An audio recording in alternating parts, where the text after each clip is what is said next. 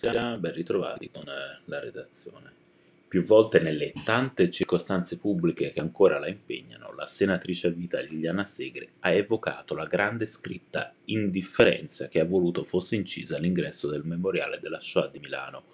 un monito per ricordare come quella scelta non sia mai l'opzione giusta. È tornata a farlo in queste ore in un'occasione particolarmente significativa per le istituzioni italiane, l'intervento della vice prima ministra ucraina Olga Stefanishnina, che in collegamento con la Commissione diritti umani,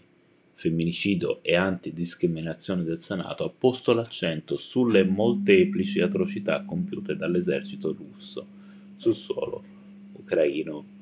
Ogni giorno, ha detto, emergono dettagli sempre più orribili, torture, sepolture di massa, violenze sessuali, brutalità commesse di fronte ai bambini. Una denuncia accompagnata da una richiesta al mondo civilizzato, così è stato definito, di reagire con sempre più forza e fermezza, parole che hanno toccato la senatrice a vita che ha raccontato alla stazione ferroviaria di Milano c'è uno spazio dedicato alla memoria, il binario 21, dal quale nel 1943 partivano i treni per i campi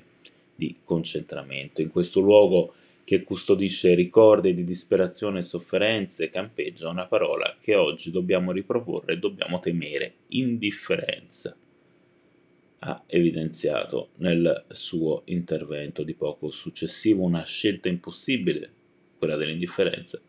per quanto emerso da questa testimonianza, così come ha detto Segre in ragione delle immagini che vengono dall'Ucraina e dalle parole dei racconti di questa folle guerra.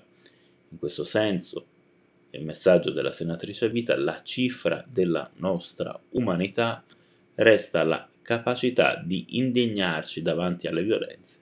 alle tragedie, alle aggressioni contro donne, bambini e anziani